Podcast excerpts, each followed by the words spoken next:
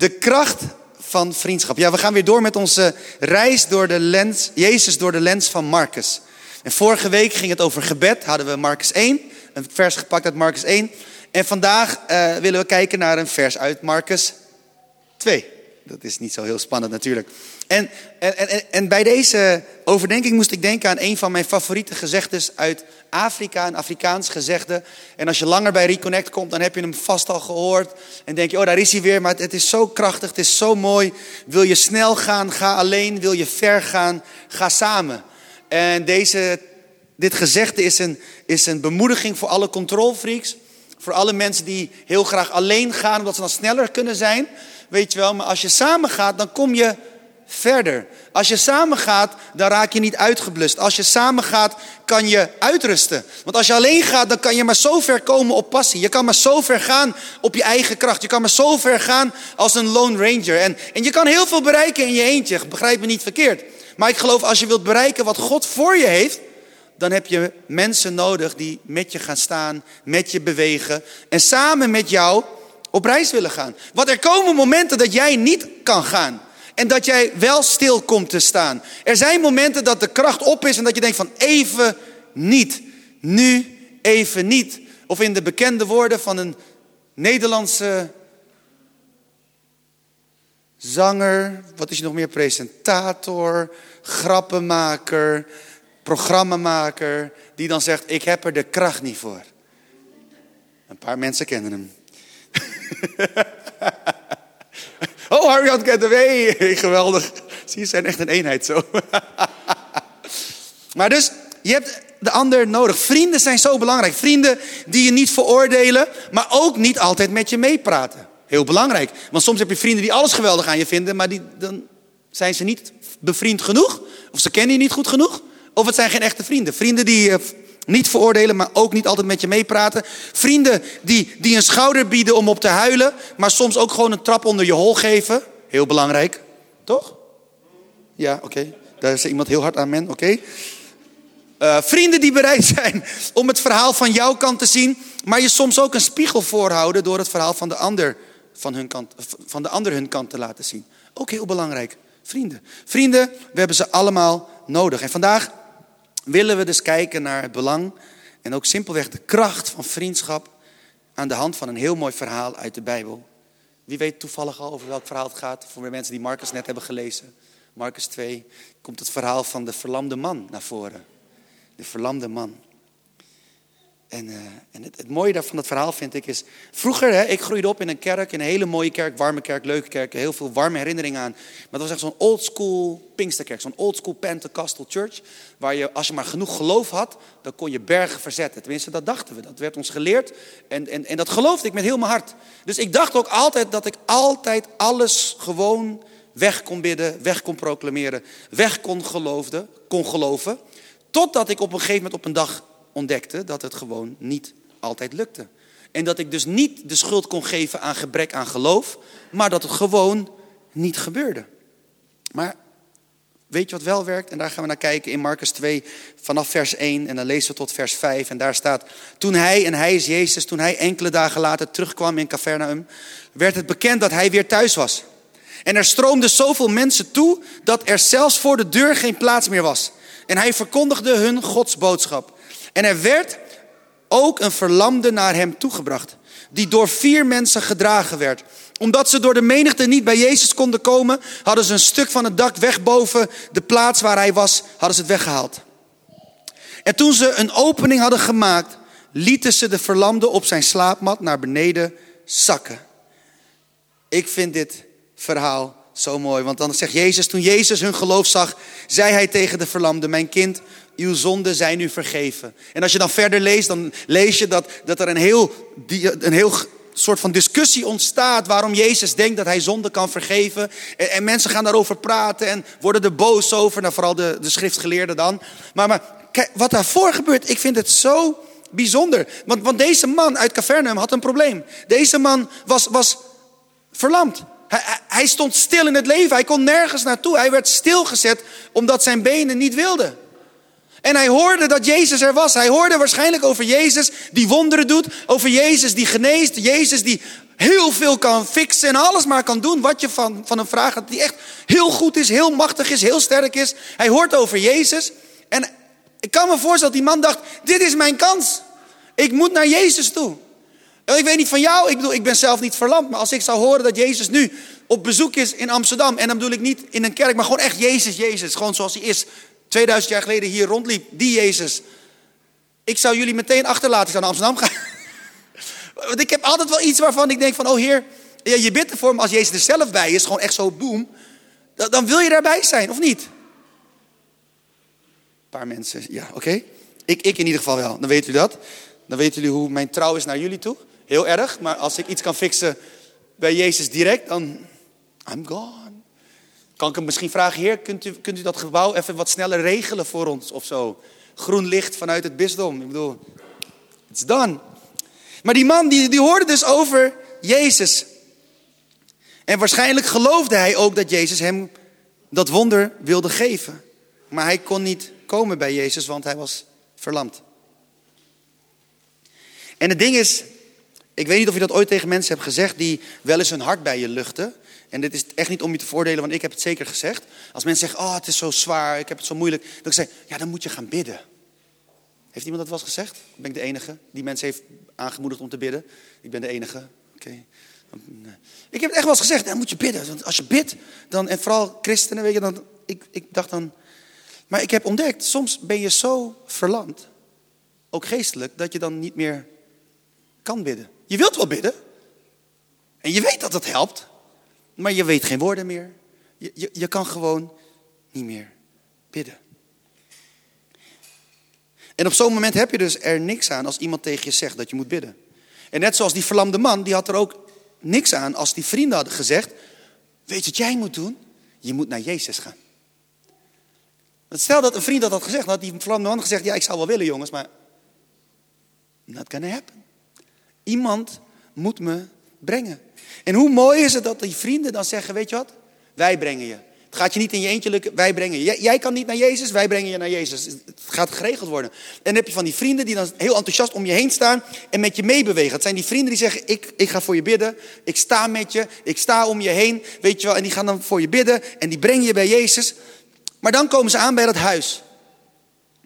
En men denkt dat Jezus op dat moment was in het huis van Petrus. Petrus, Haantje de voorste, ze waren bij Petrus. En dan kom je aan bij dat huis en het is helemaal vol knijtervol. Mensen staan voor de deur en, en daarbuiten helemaal vol. Dan kan je natuurlijk denken als vriend. Hé hey gast, we hebben het geprobeerd. Ik heb, ik heb, we hebben ons best, je hebt het gezien, hè? we hebben je gedragen. Al die kilometer, we hebben je gedragen. Weet je wel, omdat we van je houden. Maar het is vol. Kom, we komen morgen terug. En dan probeer het nog een keer. Eh, ik zou het nog best wel begrijpen ook. Het is helemaal niet zo gek. Wat, wat, maar wat deden deze vrienden? Deze vrienden gingen over tot een daad van vandalisme. Ze klommen op het dak en sloopten het dak van Petrus. Ik bedoel, als je het dak sloopt van Johannes tot daaraan toe. Johannes is altijd lief. Johannes is de softie van de discipelen. Johannes praat altijd over liefde. En over, als hij over zichzelf schrijft, dan zegt hij... De discipel die Jezus lief had. Zo praat Johannes over zich. Dat is oké, weet je wel. Dat is liefde. Maar Petrus heeft een zwaard bij zich. Maar die vrienden dachten, weet je, we zijn er, we've come so far en niks gaat ons stoppen. Als die mensen ons tegenhouden omdat al die mensen bij Jezus willen zijn, dan gaan we door het dak. Het maakt ons niks uit. Weet je wel, ik ben dankbaar dat ze op dat moment nog geen bulldozers hadden, want dan waren ze waarschijnlijk door die muur gekomen. Weet je wel, zo vastbesloten waren die vrienden. Die vrienden waren vastbesloten om hun verlamde vriend bij Jezus te brengen. En iedere keer als ik dit verhaal lees, dan moet ik denken aan, aan, aan, aan, een stuk uit een film. De Lord of the Rings trilogie. En daar heb je dan een stukje bij deel 3, The Return of the King. En dan Sam en Frodo. Ik weet niet of jullie Lord of the Rings kennen, maar Lord of the Rings. En dan Sam en Frodo. En dan, en en en dan is uh, Frodo uh, helemaal moe. Hij kan niet meer. En, maar, want hij moet die ring zeg maar weggooien, maar die last is te zwaar. En dan zegt Sam op een gegeven moment de historische woorden... Come on, Mr. Frodo. I can't carry it for you, but I can carry you. En ik vind dat zo mooi. Want we, we, we moeten niet de illusie hebben dat wij elkaars lasten kunnen dragen. Maar we kunnen wel elkaar dragen. Weet je wel, want ik zou wel willen jou, ik zou best wel elkaars andermans lasten willen dragen, maar dat is heel uniek en privé. Het lukt gewoon niet. Maar je kan wel de ander dragen. We kunnen dus niet elkaars lasten dragen, maar we kunnen wel elkaar dragen. En we zien het die vier vrienden doen. We zien het Sam uit die film doen. Eh, en, en ik geloof dat die vier vrienden dat dus ook hebben gedacht.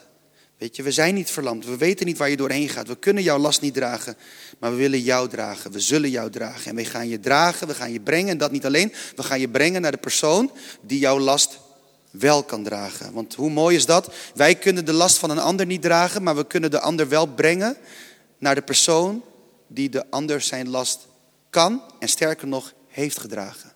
Want ik geloof dat Jezus al ons pijn, al ons verdriet, alles wat gebroken is in ons leven, dat Jezus dat heeft gedragen aan het ruwhouten kruis van Golgotha. Jezus is de weg helemaal gegaan. En iedere keer wanneer ik het verhaal lees van deze vier vrienden, wanneer ik denk aan wat ze hebben gedaan, als ik eraan denk, want het wordt verteld in één vers, maar volgens mij was het heel spannend toen ze dat dak opklommen. Het moet een heel spannend moment zijn geweest. Dat ze denken van, hoort iemand ons, ziet iemand ons, kom we gaan erop. Weet je wel, want ik, ik, kan me niet voorstellen dat ze, gewoon zeiden: jongens, we gaan het dak op en we slopen. Dat, dat, dat doe je niet zomaar. Dus ze waren gewoon vastbesloten. En ik heb me echt proberen in te denken: hoe moet het zijn geweest om een van die vier vrienden te zijn geweest? Als een van die vier vrienden op mij leek, dan had hij eerst honderd keer gezegd: Moeten we dit wel doen? Is het wel verstandig?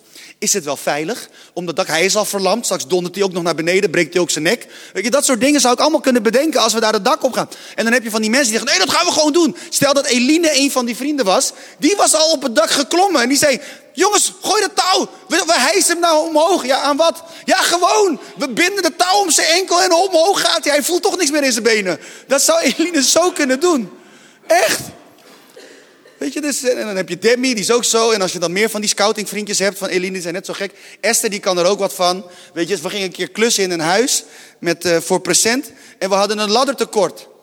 Even als voorbeeld hoe die scoutingmensen zijn. Eline zei tegen Esther, klim maar op mijn schouders en dan gaan we verven. En zo, weet je, je hebt zulke mensen ook nodig. En zo heb je elkaar nodig. Je hebt mensen die nadenken en je hebt mensen die doen. En, en samen is het krachtig. Nee, grapje hoor. Jij denkt ook heel veel na. maar ik, ik heb me echt proberen voor te stellen, hoe moet dat zijn geweest? Ik zie dus echt zo voor me dat, dat daar een Eline daar staat. Die dan zegt, kom door, kom maar door. En dat Esther zo halverwege zo omhoog duwt. Zo van, ja, kom maar, het lukt wel. En dat ik er zo bij sta van, jongens, is dit wel slim? Maar dan denk ik, ik moet toch wat doen, anders valt het echt op dat ik niet wil doen, weet je wel. Dus dan... En zo moet er echt iets gebeurd zijn op reis naar dat dak. En moeten die vrienden ook allemaal dingen hebben gedacht. Maar één ding wisten ze. Ze wisten, dit is onze kans. Deze kans moeten we grijpen, want onze vriend heeft Jezus nodig. En wat het ons ook kost, we gaan hem bij Jezus brengen. Deze vier vrienden. En dan stel ik mijzelf de vraag, hoe ver wil ik gaan om iemand bij Jezus te brengen? Hoe ver ga ik als het gaat om iemand die door het leven misschien emotioneel of geestelijk verlamd is geraakt? Iemand die door stress, verdriet of teleurstelling niet meer verder kan. Of iemand die door bitterheid aan de grond is genageld. Iemand waar pijn wortel heeft kunnen schieten. Iemand waar alle vreugde uit het leven is geslagen. Hoe ver wil ik gaan voor zo iemand? Hoeveel geduld wil ik opbrengen voordat ik zeg, ja oké, maar nu is het tijd om door te gaan. Uh, en, en, die dans is heel moeilijk. Hè? Ik zeg niet dat je altijd maar eeuwig geduld moet hebben. Maar ik zeg wel dat we onszelf die vraag mogen stellen. Hoe ver willen we gaan voor die ander? Hoe, hoe lang willen we wachten op die ander? Ooit vroeg iemand mij, ja, hoeveel geduld moet ik hebben met sommige mensen die heel irritant zijn? En toen vloepte ik eruit, net zoveel geduld als Jezus met jou heeft gehad. En persoon, oh, dat is wel heel veel. Ik zeg, ja, ik schrik er zelf ook van. Weet je, dan moet ik ook heel geduldig zijn met mensen. Weet je, want Jezus heeft heel veel geduld met mij. Echt waar. Als er iemand is die dagelijks fouten kan maken, ik ben het. Als er iemand is die zich kan ergeren aan dingen waar je helemaal niet aan hoeft te ergeren, Nog een keer rikken. Als er iemand is die denkt dat hij alles kan fixen, soms beter dan, dan de anderen en dat hij dan ongeduldig is en bla bla bla, ook nog een keer rikken. Dus dan zie ik dat Jezus heel veel geduld met mij heeft. Want als Jezus op mij leek, had ik al lang gezegd, had hij al lang gezegd, jongen, gast, kom maar terug als je wat volwassener bent geworden of zo. Maar dat heeft de Heer Jezus niet gedaan. Nog steeds houdt hij van me, nog steeds is hij er voor me en nog steeds komt hij als ik roep. Nog steeds. En zelfs als ik door mijn eigen koppigheid in problemen kom, dan nog is hij goed en genadig. Dat is toch ongelooflijk? En als je denkt, ja, maar dat komt niet voor in de Bijbel. Ja, dat komt zeker voor in de Bijbel. Want de discipelen kwamen soms ook in de penarie. En dan, omdat ze niet echt zeiden wat, deden wat Jezus zei, maar dan riepen ze en dan was Jezus daar. Dat is Jezus. Zo is Hij. Genadig. En daarom zongen wij, ik weet in wie ik geloof heb en ben verzekerd, mijn Heer is machtig, dat hem het, dat hij, dat hem het heil hem toevertrouwt tot die dag bewaart voor mij. Het is in zijn handen. Dus we mogen geduldig zijn. We mogen mensen brengen bij Jezus. En de vraag is dus, hoe ver willen wij gaan? En ik hoop dat ons antwoord met heel ons hart is, zo ver als Jezus zou gaan. En dat is ver, lieve mensen. En het mooie van dit gebed is als je zegt, Heer, ik wil zo ver gaan als u gaat, is wanneer jij niet meer kan gaan, dat je kan zeggen, Heer, ik red het niet meer zelf, wilt u het door mij heen doen?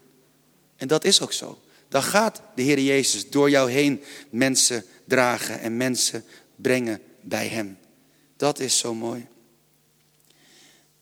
En een andere les die ik uit deze, dit verhaal haal is, soms moet je buiten de gebaande wegen durven te denken.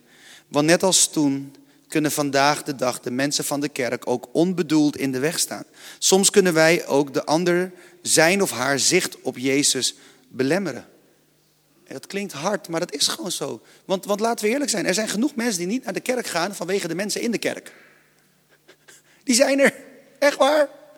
Want als kerk hebben we niet zo'n geweldige track dat we zo genadig zijn en liefdevol zijn. En vooral niet naar mensen die niet zo zijn zoals wij. Weet je wel, we, we houden van iedereen, zeggen we. Je bent welkom zoals je bent, als je maar heel snel verandert in ons. En lijkt op ons. Want dan zien we dat Jezus iets doet in jou. Terwijl we niet doorhebben dat Jezus ook iets wil doen in ons. Zo vaak belemmeren wij, echt onbewust hoor, dat geloof ik echt, maar het zicht op Jezus. En we bidden wel eens voor doorbraak, voor een doorbraak in een situatie. Maar soms denk ik dat God die doorbraak niet geeft omdat Hij iets ziet wat wij niet zien.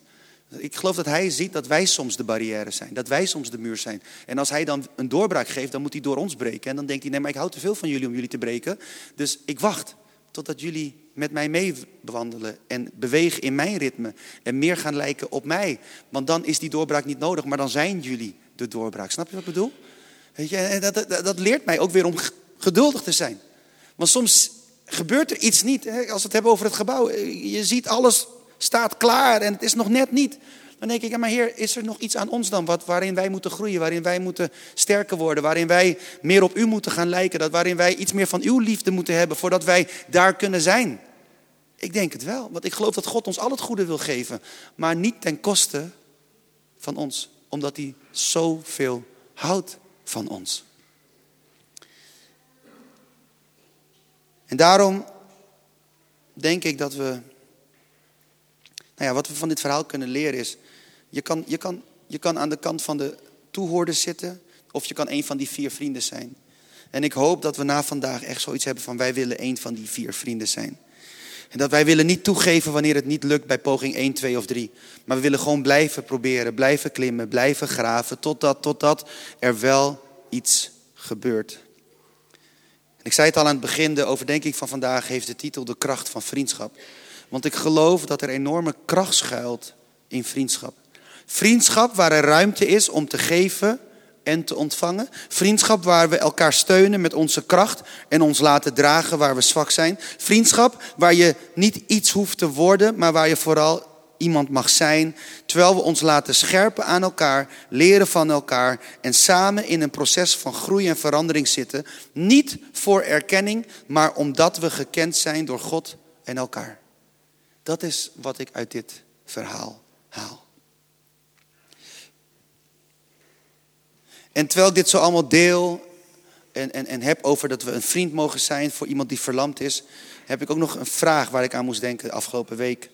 Is, en deze is best wel moeilijk, denk ik. ik. Ik vind hem zelf moeilijk, maar durven wij ons te laten dragen? Vooral als je altijd die sterke vriend bent geweest. Je hebt van die mensen die zijn altijd sterk. Die zijn altijd klaar. Die hebben altijd een antwoord klaar. En die, die wil je altijd helpen. Die kan je, je weet, bijna iedereen, als, als je gezegend bent, heb je altijd wel zo'n persoon in je telefoonlijst zitten die je kan bellen. Die, die staat er altijd voor je. Weet je wel? En, maar, maar, en het is heel fijn om mensen te helpen, toch? Het is leuk als je mensen kan helpen. Als je in de positie bent dat je mensen kan helpen. Ik vind het heerlijk om mensen te helpen, om mensen te zegenen. Ik vind het heerlijk. Ik vind het heerlijk om, om, om met, met een presentmiddag dan te gaan schilderen. Ik hou helemaal niet van schilderen. Maar dan mag ik iemand helpen. Dan vind ik het superleuk. Ik vind het geweldig om boodschappen te halen voor iemand. Niet dat ik van boodschappen halen hou. Maar gewoon dat je iemand kan helpen om boodschappen te halen. Ik heb wel eens in die tijd van corona. Dat mensen dan, als mensen in onze kring corona hadden. Dan belde ik ze op of ik appte ze. Heb je boodschappen nodig? En dan vond ik het heel leuk. Dan zou je bijna denken. Gil vindt het leuk om boodschappen te worden. Nee, helemaal niet. Ik vind boodschappen doen niet leuk. Als Sharon me vraagt. Gil kan je naar de supermarkt? Zeg ik nee. Ik ga dan wel. Maar ik heb eigenlijk bijna nooit zin. Maar ik vind het wel leuk om iemand te helpen. Maar wat nou als je zelf de persoon bent die hulp nodig heeft? Durven wij dan aan onze vrienden te vragen: hey, wil je me helpen? Als ik heel eerlijk ben, ik vind dat best lastig. Ik vind het heel fijn als mensen het aanbieden. En dan zeg ik eerst honderd keer nee. Totdat ze er doorheen prikken en de lastige vragen durven te stellen. En dan zeg ik, nou ja, misschien wel. Weet je wel, dat. Het is, als ik naar dit verhaal kijk, is het, is het twee kanten. Vriendschap is niet alleen maar geven, maar vriendschap is dus ook ontvangen. Vriendschap is dus ook hulp vragen. Laten wij ons nog wel dragen. Staan we naartoe? En ik heb hier opgeschreven, Laten we ons nog wel dragen of zijn we zo beschadigd door dit leven dat de muren hoog zijn opgetrokken? Durven wij nog wel kwetsbaar te zijn of willen we alleen nog maar die sterke vriend zijn waar iedereen op bouwt, omdat wij zelf te vaak zijn teleurgesteld op momenten dat wij kwetsbaar waren? Geloven wij nog wel in echte vriendschap met anderen of hebben wij onszelf wijsgemaakt dat we alleen maar Jezus nodig hebben? Die mensen heb je ook, hè? Echt waar. Ik heb het ook wel eens gehoord. Ik heb eens mensen horen zeggen: Ja, ik ga niet meer naar de kerk, ik hoef niet meer naar de kerk, ik ga niet naar de kerk. Ik heb... Nee, want, want die mensen die zijn allemaal hypocriet, weet je wel. Heb je gezien hoe ze eruit zien? Heb je gezien hoe ze lopen? Heb je gezien wat ze zeggen? Nee, nee, ik, ik, ik en mijn Heer, wij zullen de Heer dienen. Bam, klaar. Die mensen heb je ook. En ik heb ooit een keer een hele grappige analogie gehoord, die vond ik echt leuk. Dit was iemand die zei: van, Ik ga nooit naar de sportschool. En toen zei iemand: Ja, waarom niet? Heb je gezien hoe die mensen eruit zien? Heel veel mensen zijn niet gespierd. Heel veel mensen zijn niet fit. Heel veel mensen zijn niet, weet je wel. Maar dat is natuurlijk onzin. Je gaat naar de sportschool om fit te worden. Maar dat is ook met de kerk. Je gaat naar de kerk omdat we het allemaal niet op een rijtje hebben. Als je perfect bent, als je een perfecte volgeling van Jezus bent, nooit een fout maakt, dan heb je geen kerk nodig. Dan ben je al in de hemel. maar hier op aarde maak je fout op. Hier op aarde ben je gebroken. Hier op aarde ben je niet perfect. En ben je soms gewoon heel irritant en vervelend. Echt waar. Vooral ik. Jullie misschien niet. Sharon, mijn, dochters vinden me irritant soms. Ik had gisteren een gesprek met Isa. En toen hadden we een gesprek. zei Isa, ik, en dat was heel grappig, want we moesten iets doen. We moesten wat uitprinten voor het kinderwerk op kantoor. Dus ik zei tegen Isa kwam dus, uh, ging mee. En toen zei ik tegen Isa, kijk Isa, als papa soms een gesprek heeft, dan zitten we hier in zo'n 90 graden opstelling. Dat je zo langs elkaar heen kan praten. Dat je niet elkaar hoeft aan te kijken. Dat, dat leer je bij dat soort dingetjes. Dat is echt hartstikke goed. Pastorale setting. En ik zei, Isa, neem plaats. En dan gaan we praten. En Isa ging zitten. Ze vond het helemaal geweldig. Ik zeg, ja, ik heb gehoord dat je je vader irritant vindt. Kan je daar wat over vertellen? Het ging ze helemaal los. Was leuk, joh. Gelukkig waren er ook nog wel goede dingen, hoor. Maar anyway. En uh, waar zeg ik dit? Ja, we zijn allemaal gebroken. En als je dus in een kerk komt, dan ga je dus allemaal mensen vinden die gebroken zijn, die niet perfect zijn, die op je tenen gaan staan, die je gaan irriteren. Niet in het begin hoor, want in het begin lijkt iedereen leuk. Echt waar. In het begin is iedereen leuk, iedereen lacht, iedereen is lief. Als mensen voor het eerst komen naar die connect, zeggen ze altijd: Oh, de sfeer is zo warm, zo hartelijk. Oh ja, wat fijn. Ik, oh, oh. En komen ze een jaar? Nou, niet iedereen, maar dan hoor je soms mensen: Ja, het is toch. Uh, ja, koude kermis thuis. Mensen zijn gewoon mensen. Dan denk ik: Wat had je dan verwacht? Jij bent toch ook gewoon een normaal mens? Heel leuk en soms super irritant. Dat zeg ik dan niet, hè, is pastoraal niet verantwoord. Maar dat denk ik wel soms. Dan weten jullie het alvast, als jullie het ooit tegen mij gaan zeggen, dan weten jullie wat ik denk. Ondertussen zal ik heel liefdevol zijn en liefdevol reageren. Maar dat is gewoon zo. We hebben elkaar nodig. En nou is het wel zo dat iedereen moet een kerk vinden waar die zich echt thuis voelt, tuurlijk. En dat is voor iedereen anders. En daarom ben ik heel dankbaar dat er zoveel verschillende kerken zijn. Je hebt wel eens mensen die zeggen, ja, het is heel slecht dat er zoveel verschillende kerken zijn. Nee, helemaal niet. Want als je maar één kerk had, dan, moet, dan, dan moest iedereen heel erg op elkaar lijken. Maar wat ben ik blij dat er een kerk is als Reconnect en dat er een kerk is als het Hopen Huis en een kerk als de Wilhelminakerk en een kerk als de Goede Herderkerk en een kerk als uh, de Fonteinkerk en een kerk als Shelter en een kerk als de kerk van de Nazarener en even kijken, hebben we nog meer in Haarlem? De Koningkerk, dankjewel. De Koningkerk en ben ik nog eentje vergeten? Oh, Levend Woord Gemeente. Pelgrimkerk. Is dat een beetje?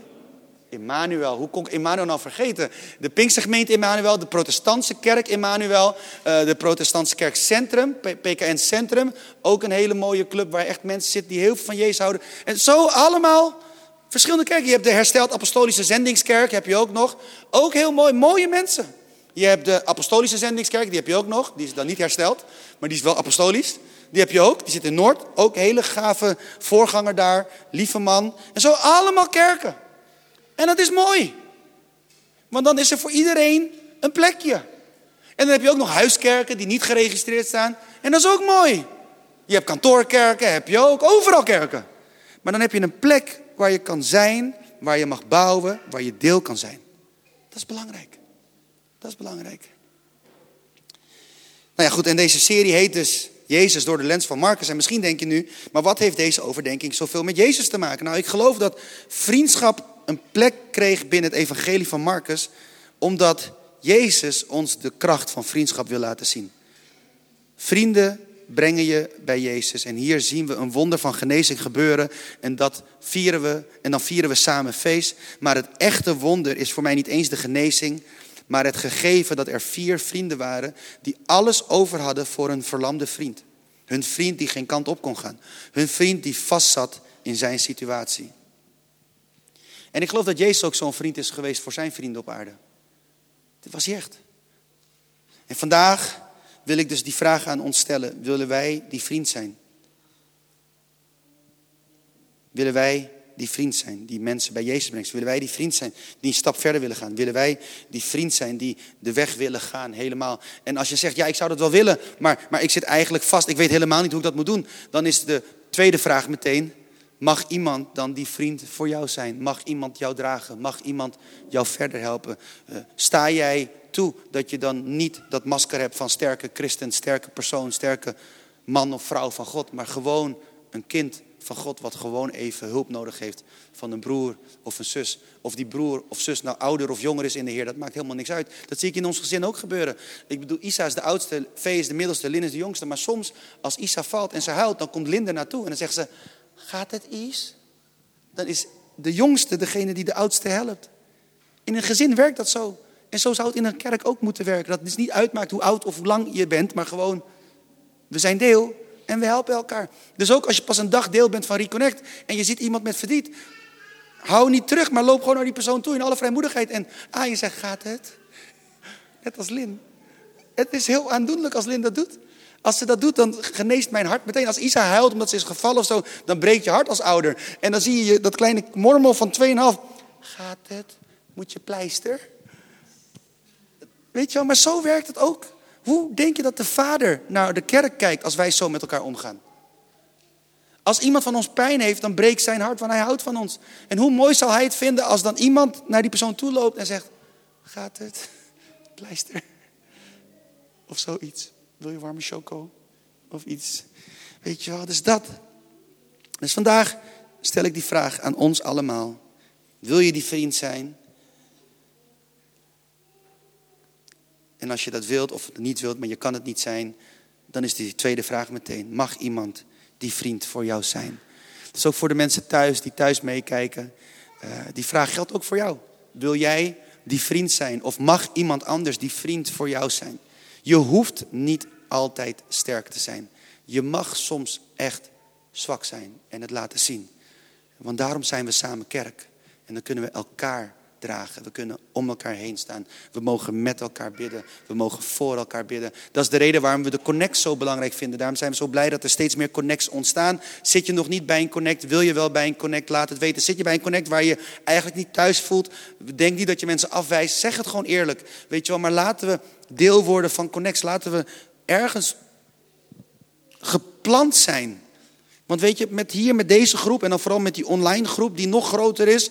Weet je, we zien elkaar niet heel vaak. We kennen elkaars lasten niet. We weten niet wat er speelt. Maar als je met een klein groepje van acht of tien mensen bij elkaar komt, dan kan je dingen delen. Je kan samen eten. En geloof me, samen eten is leuk. Vooral als er mensen in de groep zitten die kunnen koken.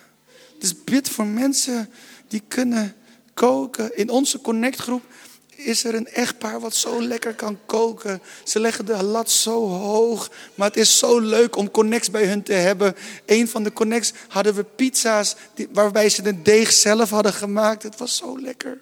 Tweede keer hadden we een soort lamsstoofpot. Was ook zo fijn, zo van Jezus. En, en toen, ook één keer, toen hadden ze gewoon simpel, zeiden ze simpel. Ik heb zo genoten van het eten. was soep en met brood. Lekkere broodjes werden door een ander stel gebracht. Heerlijke brood. Ik wist niet dat brood zo lekker kon zijn. En dan soepjes. En het waren geen gewone soepjes. Het was gewoon soep met allemaal hoofdletters. Het was heerlijk. Je had nog keuze ook. Dus zoek een connectgroep. Bid voor een connectgroep met eten. Lekker eten. Dan kan je net zo getuigen als ik. Het is, maar het is los van dat. Het is gewoon mooi dat je met elkaar je verhaal kan delen. Dat je met elkaar kan bidden, voor elkaar kan bidden. Want daar gaat het echt om. Hè? Het gaat niet om het eten. Voor mensen die me echt geloofden. Maar het is wel belangrijk. Maar het samen zijn en het praten. Vraag hoe gaat het. De leuke dingen delen, de minder leuke dingen delen.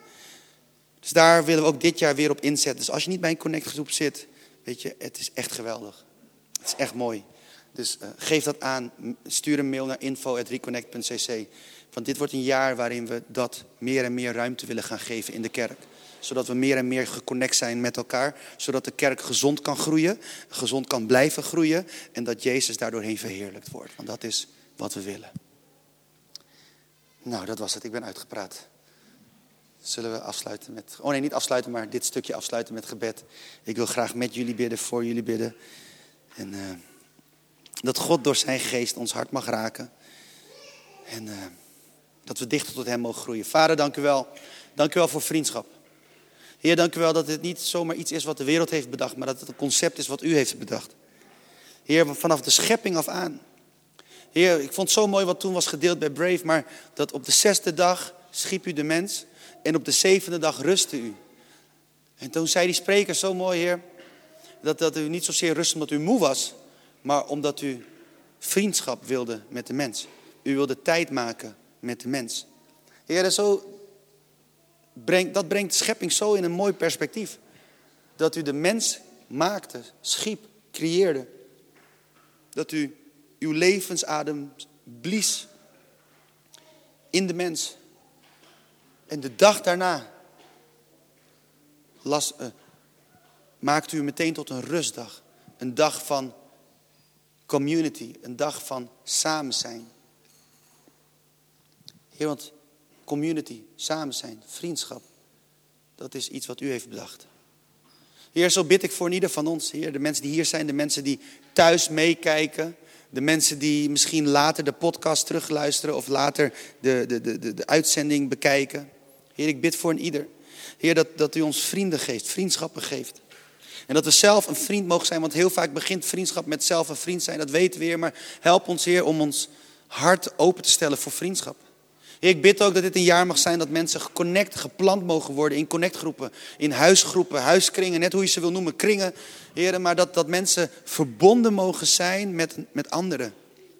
En dat we zo samen mogen optrekken, samen mogen lachen, samen mogen huilen, samen mogen bidden, samen mogen delen, samen mogen leren uit uw woord, samen mogen ontdekken van u, over u en, en met elkaar, samen mogen eten, samen mogen zijn.